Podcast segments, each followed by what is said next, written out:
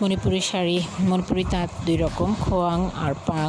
খোয়াংয়ে মোটা কাপড় তৈরি হয় আর পাঙে শাড়ি, ওড়না, গামছা তৈরি হয়।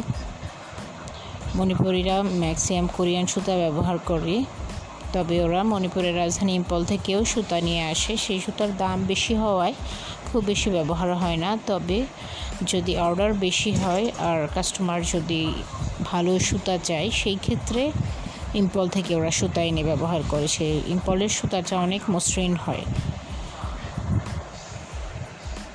কি মণিপুরি বেশ কিছু তাঁতি, তাঁত কাজ এখন প্রায় বিলুপ্ত প্রায়। কারণ ওদের যে দক্ষ তাঁতিরা আছে, ওনারা অনেক বয়স্ক এবং ওনারা পরবর্তী প্রজন্ম রেখে যেতে পারেন নাই। যার জন্য কাজটা এগিয়ে নেওয়া সম্ভব না। কিছু কিছু কাজের দু একজন তাঁতি